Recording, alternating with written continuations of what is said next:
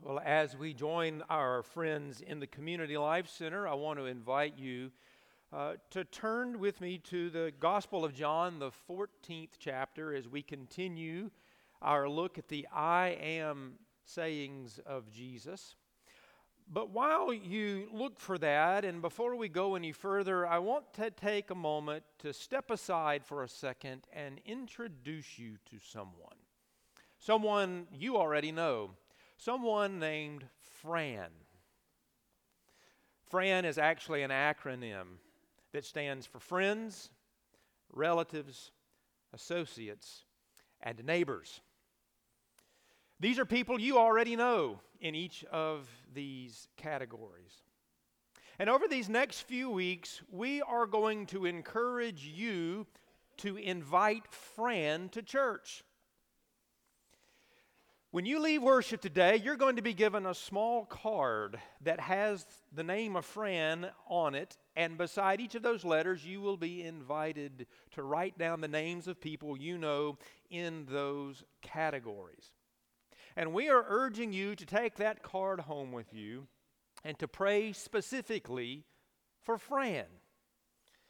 And don't just pray in a vague sort of way, but to pray in a very specific way we want to pray that God will open the door for you to have a conversation with Fran over these next few weeks so that between now and the 1st of December, you will have the opportunity to invite them to come to church with you.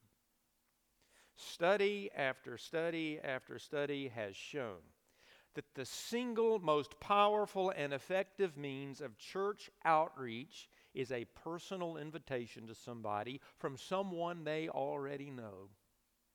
We can build new buildings, we can launch new worship services, we can dream up innovative new ministries and programs, and all of that has its place.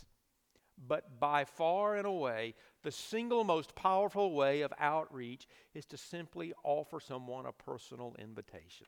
And the good news is that's something we can all do. You don't have to take a special course in evangelism to simply say, hey, would you like to come to church with me? But we want you to pave the way for that invitation through a time of devoted and specific prayer for the people who are within these categories. We are calling this initiative Fran Plus One by 12 1 by December the 1st or shortly thereafter, we are asking everybody to prayerfully consider how you can invite someone to come to church with you. And don't just say, hey, show up at church next Sunday. Say, hey, I will come get you and bring you, or I will meet you there. I will go with you. I will be your partner so that you'll know where to go and what to do. And like I said, as you leave worship today, you'll be given one of these cards. Take it home, write the names down, Pray daily for these individuals. Pray that God will open the door. I believe that as we move into the month of December, people's hearts and minds are going to be more open than you might otherwise find at other times of the year to spiritual conversations. There's still enough cultural emphasis on Christmas and the holidays, and I believe that if we're prayerful and strategic, we can capitalize on that. So pray and invite Fran to church with you, and we'll see what God does with that. Now, having said that, let's turn our attention back to the Gospel of John. And I think you'll see there is actually a bit of a connection between that and the scripture that we're going to read. We're continuing to look at the I am statements of Jesus, these declarations that he makes about himself and what his ministry is all about. We're coming near the end. This is the sixth of the seven statements. It comes in John chapter 14, verses 1 through 14. Let me invite you to follow along. Jesus is speaking with his disciples here. It's the night he is to be arrested. This is their final hours together, and here's what he has to say Do not let your hearts be troubled. You believe in God, believe also in me. My Father's house has many rooms. If that were not so, would I have told you that I am going there to prepare a place for you? And if I go and prepare a place for you, I will come back and take you to be with me, that you also may be where I am. You know the way to the place where I am going. Thomas said to him, Lord, we don't know where you are going, so how can we know the way? Jesus answered, I am the way and the truth and the life. No one comes to the Father except through me. If you really know me, you will know my Father as well. From now on, you do know him and have seen him. Philip said, Lord, show us the Father, and that will be enough for us. Jesus answered, Don't you know me, Philip? Even after I have been among you such a long time? Anyone who has seen me has seen the Father. How can you say, Show us the Father? Don't you believe that I am in the Father and that the Father is in me? The words I say to you, I do not speak on my own authority. Rather, it is the Father living in me who is doing his work. Believe me when I say that I am in the Father and the Father is in me, or at least believe on the evidence of the works themselves. Very truly, I tell you, whoever believes in me will do the works I have been doing, and they will do even greater things than these, because I am going to the Father. And I will do whatever you ask in my name, so that the Father may be glorified in the Son. You may ask me for anything in my name, and I will do it. This is the word of the Lord. Thanks be to God.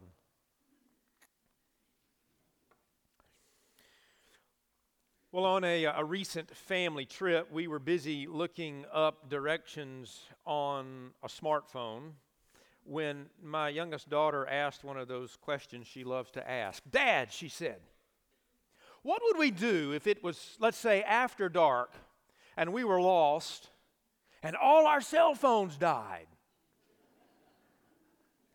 She asked it with a tone of horror as though such an impossible scenario had never happened in the history of man. And I mustered up all the fatherly wisdom I could and said, Well, I guess we just have to take a paper map out of the glove box and open it up and figure out things for ourselves. A map, she said. We haven't owned one of those as long as I've been alive. And she was right. We have become totally dependent upon GPS to get where we're going. Nowadays, we get in the car and we don't have to figure out our route before we leave the house. We just start driving, and the friendly voice inside our phone tells us where and when to turn. But that doesn't change the fact that a sense of direction and destination is critically important, even to the most basic functions of life. Without them, we simply cannot operate. Imagine for a moment trying to go to the grocery store or to your child's school, or for that matter, to work, if you didn't know where those places are. Now, if it's impossible to imagine that, that only proves my point. We have an assumption that knowing where we're going is necessary for daily life to happen. We got to know where we're going if we're going to know how to get there. Direction, destination, these things are built into the human way of thinking about life. I think that's one of the reasons the life of Jesus remains so compelling today. Even amongst non believers and skeptics, there's still a fascination with the life of Jesus. And I think it is in part because Jesus lived with such a clear sense of purpose and direction. Whatever individuals may believe about him, one thing that cannot escape our notice is that Jesus always seemed to know where he was going, and everything he did was pointing in that direction. You've seen the bumper stickers that says we should practice acts of random kindness as though goodness just kind of happens by accident along the way. But there was nothing random about Jesus' life. Everything he did, every sermon he preached, every miracle he performed, it was all pointing somewhere. Now, this gets expressed differently depending on which gospel you are reading at the moment. If you were to take Luke's gospel, for example, in Luke chapter 9, verse 51, we read that Jesus resolutely set out for Jerusalem. And from that point forward, everything that happens happens as he's on the way to Jerusalem. There's this clear sense of direction. That's where he's going, and it's all pointing that direction. John's gospel, which we're in today, portrays it a little bit differently, or at least gets there in a different way. According to John's telling of things, Jesus actually made multiple trips to Jerusalem over the course of his lifetime. But over one third of this gospel consists of the events that happen in the final hours of his final visit there. And there's this very clear sense that things are building towards a climax, and Jesus knows it. Nothing about the coming crisis, not his arrest, not his betrayal, not the mockery and torture, not even his crucifixion, none of that comes as a surprise to Jesus. This is what he's been moving towards all along. Every step he has taken has been moving him there with intentionality and purpose. Jesus' life is a story of destination and direction. That's very good news because so is the human story, or at least so should it be. Scripture paints a very clear picture that we were built with a clear purpose and with a specific destination in mind. There's nothing accidental about our lives. We were put here for a very specific reason, and it can be stated simply as this We were created for the purpose of partnership and fellowship with God. That's the sum total of our reason for existing. We were put here to know God and to live in communion with Him. You can take all of the complexities and all of the ambiguities and all the muddle and the mess of our human life, and that's really what it comes down to. We were created for partnership and fellowship with God. That gets expressed very poignantly in the opening lines of Scripture, Genesis chapters 1 and 2. Genesis 1 tells us that we were created in the image of God. That's a privilege that doesn't belong to any other created thing. In other words, our high calling as human beings is to reflect the glory of God back to creation. There's something unique about our identity as human beings. Genesis chapter 2 tells us that we were created to work the garden, if you will, that we were charged with being God's agents in caring for His creation. In other words, we are co laborers with Him, stewards of what He has placed in our care. Put it together, and we have this beautiful image of human beings created to live in partnership with our Creator. That image comes through very poignantly in Genesis 3, verse 8, when we read about God coming to walk with Adam and Eve in the cool of the day. That tells us everything we need to know about why we were here. We were created for that kind of intimate friendship and partnership with God. Problem is we have rejected that purpose and we have denied that destination. As a human race, we decided we didn't like that destination and decided that we could find our own way to an even better outcome. And we have been lost ever since. Genesis 3 tells us about the fateful choice Adam and Eve made to follow their own instincts and to pursue a different path than the one God put them here to walk. Why did they eat the forbidden fruit? It was because it held out a promise for them that if they force, if, if, if, they took of this, of this forbidden fruit, it would grant them godly wisdom and knowledge and that they would have godly insights and that they would no longer need that partnership with God because their lives could become ends unto themselves. And so they took and they ate. And as a result, we have lost the fellowship we were created to enjoy. Genesis 3, verses 23 and 24, tells us the ugly truth of what happened next. Here's how the text puts it it says, So the Lord God banished him, speaking of Adam, the Lord God banished him from the Garden of Eden to work the ground from which he had been taken. And after he drove the man out, he placed on the east side of the Garden of Eden cherubim and a flaming sword flashing back and forth to guard the way to the tree of life. Now let that troubling image sink in for a moment. Cut off from the tree of life, banished from the garden by a flaming sword that won't let us back in. That image tells us everything we need to know about everything that is wrong with us, every problem that plagues us, every broken relationship, every bad decision we make, every failed dream every conflict and every war, every worry and fear that keeps us awake in the middle of the night, every tear we shed, it is all because we have lost our way back to the tree of life. To use the biblical image, we've been cut off from the garden, and we are living out here east of Eden and we are estranged now from that one most important relationship we were created to enjoy. We have lost our way home. And the entirety of the human story is just the story of one failed attempt after another for us to find our own way back. Trouble is, we don't know where home is anymore. We have rejected that destination and have chosen another one. And as we've already said, if we don't know where some place is, we're not going to be able to find our way how to get there. And so there's our human dilemma lost, exiled, stuck out here in the wilderness east of Eden, knowing that this isn't where we belong, but clueless how to find our way back.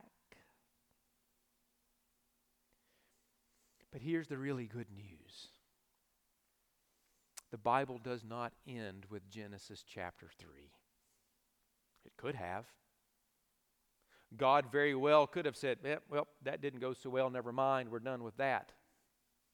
In fact, if you read on a few chapters later, he comes real close to saying that. That's what the whole story of Noah is about.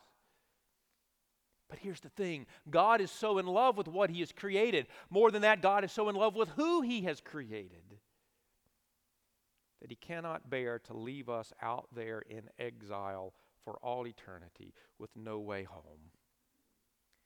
And so God sets about a plan to invite us back. And little by little by little, God starts laying out the signpost. He starts putting out the markers to point our way back to where it is we're supposed to be. And that signpost, that map, that direction, it gets laid out little at a time. God knows we're so lost that if He lays it all out at once, we won't be able to interpret it. But step by step, signpost after signpost, He starts pointing the way. It begins with the call of Abraham when he tells him to get up and leave the place that he's known and go to a place that God will show him so that through him God can create a new family and institute a covenant through which he'll call the world back to himself. That gradual unfolding begins through Abraham, then through Isaac, then through Jacob, then through the 12 patriarchs who come as Jacob's descendants, who become the patriarchs of the tribes of Israel.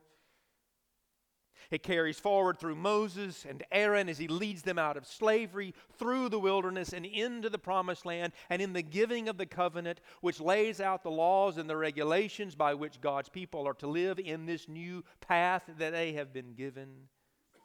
It carries forward through the prophets and the priests and the kings, all of whom reveal something to the people of what it is God desires for them. Now, each one of those chapters and each one of those characters could be explored in greater detail, but here's the point for us this morning.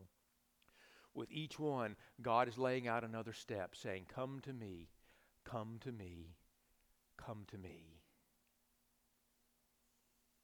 But the plan is not laid out in full until Jesus comes.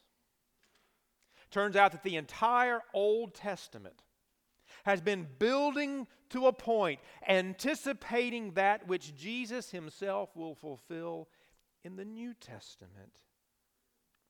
And so when Jesus arrives on the scene, he brings about the full unfolding of God's plan to call the world back to himself. More than that, Jesus is the full unfolding of God's plan to call the world back to Himself. In John chapter 1, we read that Jesus is the living Word who not only was with God in the beginning, He was God in the beginning. Here's how John 1:14 puts it. He says, "The Word became flesh and made his dwelling among us. We have seen his glory, the glory of the one and only Son, who came from the Father, full of grace and truth." Now, that last phrase is critical. He came from the Father. Jesus' life originates in God the Father, the very God we were created to have fellowship with. He is from the Father because from the beginning he is one with the Father. And this means that he and he alone knows the true way back to the place we belong. All who came before him knew something about the way back to God, but Jesus, in his person and in his life, is the way back to God. He is the path back to the home we have lost. He is the way out of exile back into the garden we were created to enjoy.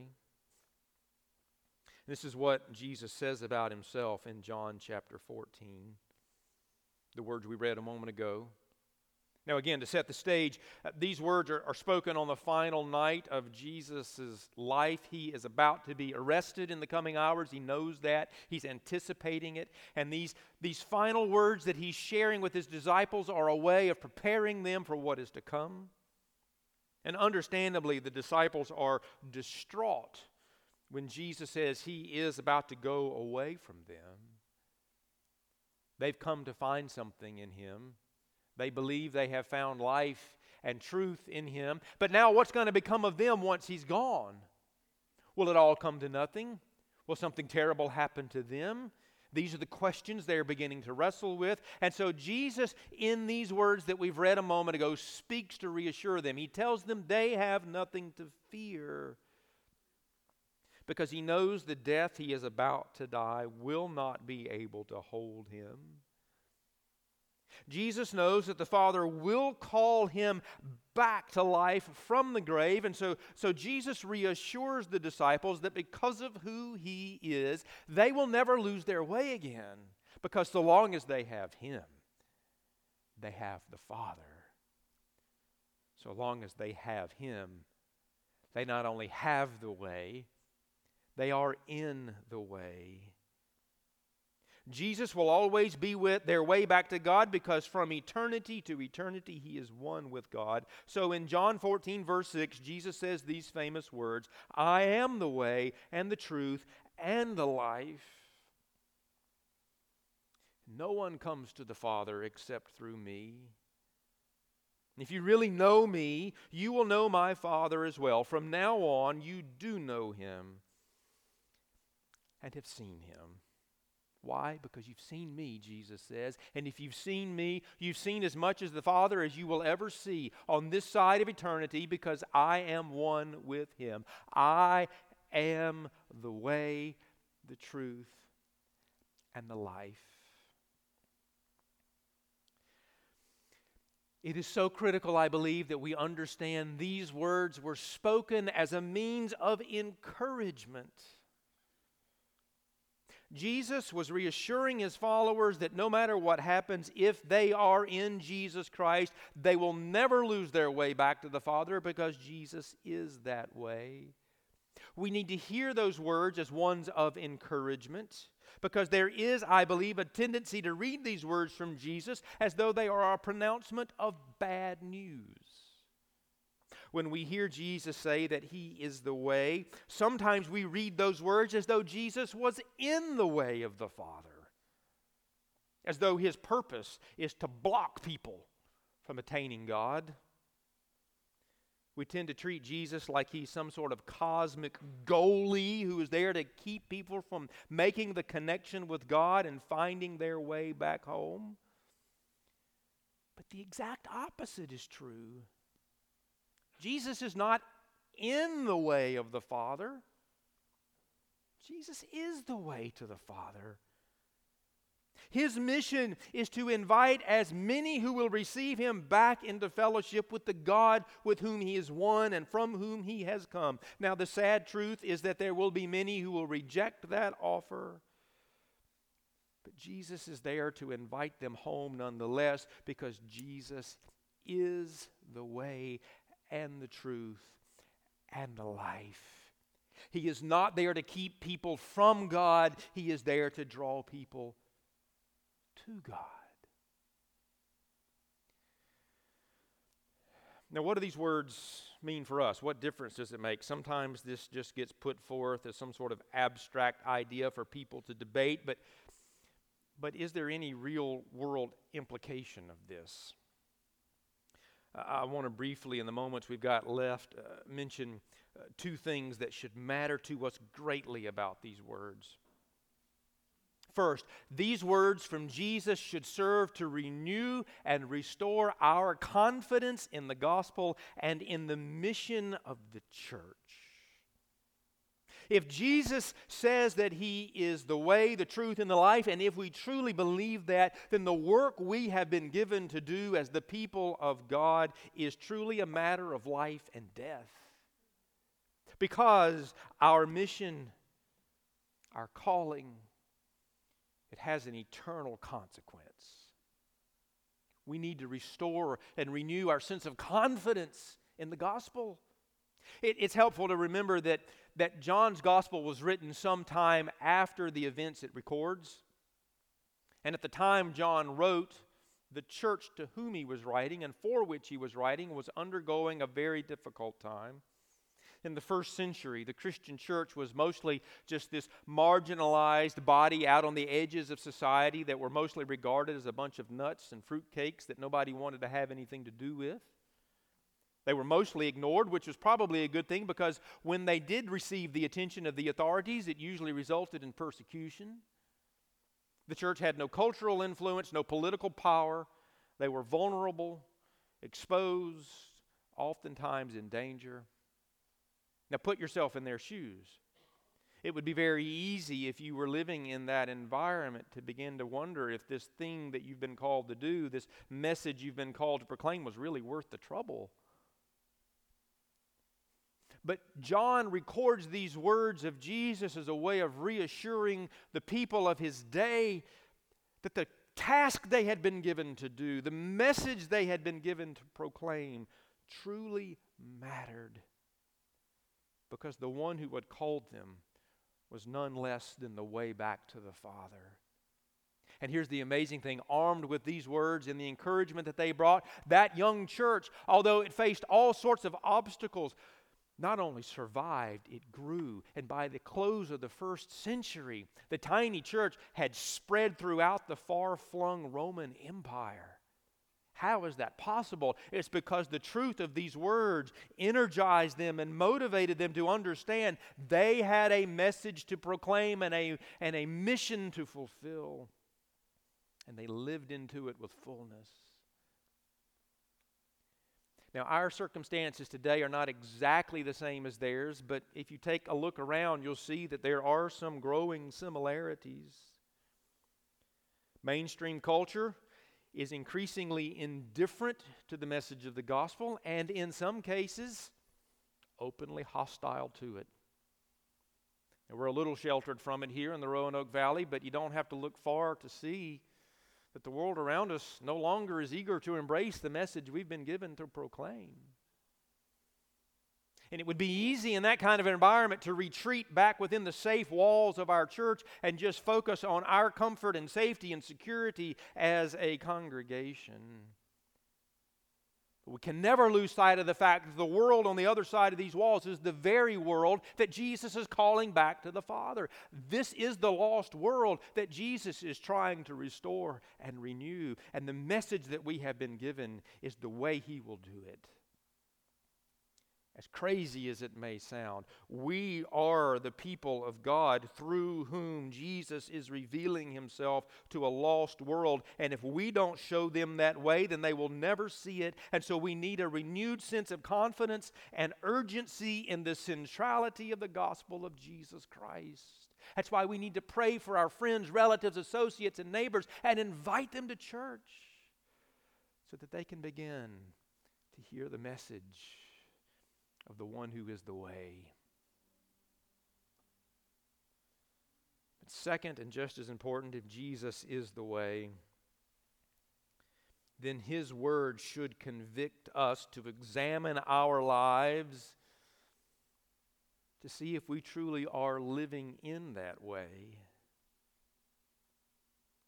When Jesus tells us he is the way, the truth, and the life, he isn't just giving us an idea to ponder or an abstract idea to debate with others. He is giving us a way of life to live. In the scriptures, this idea, this image of the way, it's often used to depict a pathway that you walk in life. It refers to a pattern of life that we follow. The ancient church modeled that for us.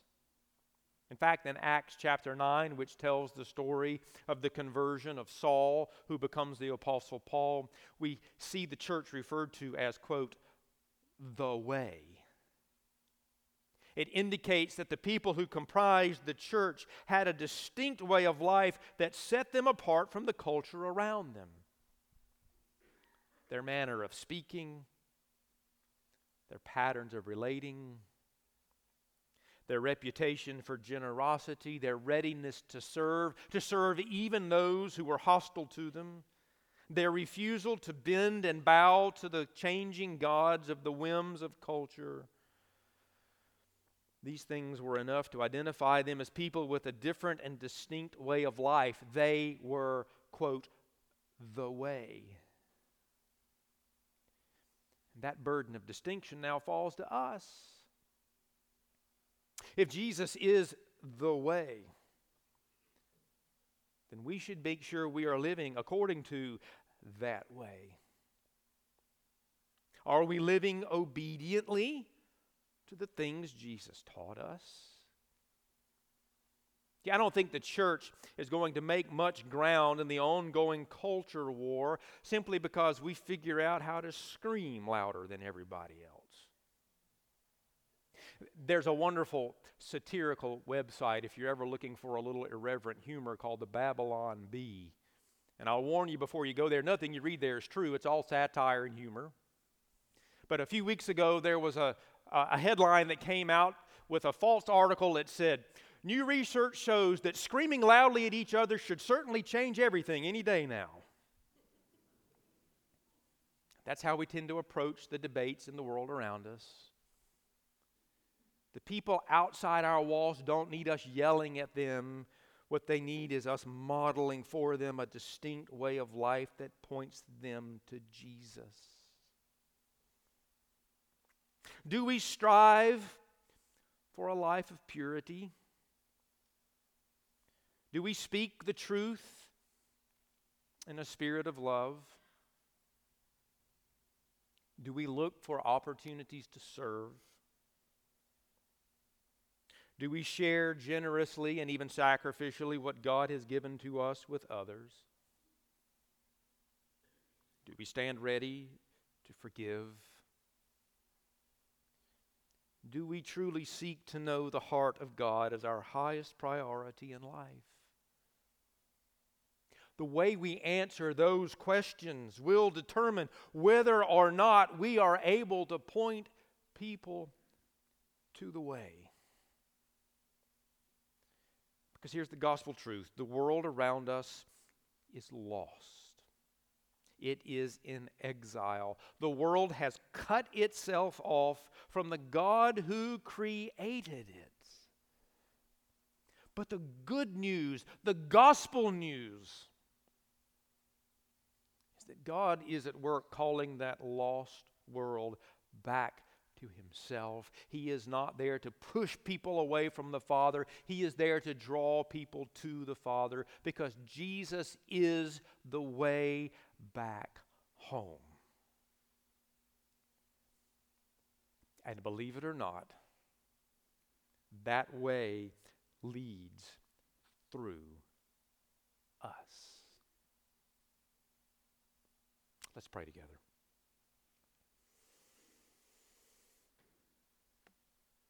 Father God, continue to show us the way. Continue to open our eyes and ears to see the way. We believe that in Jesus we have seen the way back home, and now cause us to lay aside our pride, our stubbornness, our rebellion, our apathy, that we might receive Him that we might follow him and that we might proclaim him. Through Christ we pray. Amen.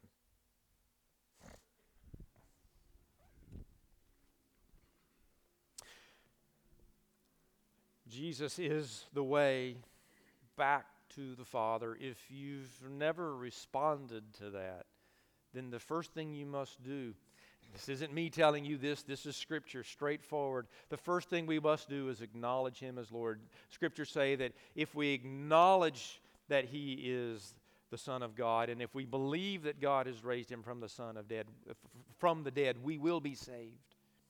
And so, if you've never taken that step, then as we sing here in just a few moments, I would invite you to come forward and we'll celebrate as you begin that journey of faith. If you've taken that step, but, but you feel God leading you back through some way that you've wandered, perhaps to connect with a church through membership and fellowship in a way you've never done, we'd love to receive you. If there's anything you need to make public, any spiritual decision that God is moving you to make this morning, then as we sing, I'll be here and, and would just love to receive you and spend a moment with you. But, but the call is to all of us to follow Jesus back home. Let's stand and worship Him as we do that. Let's sing together.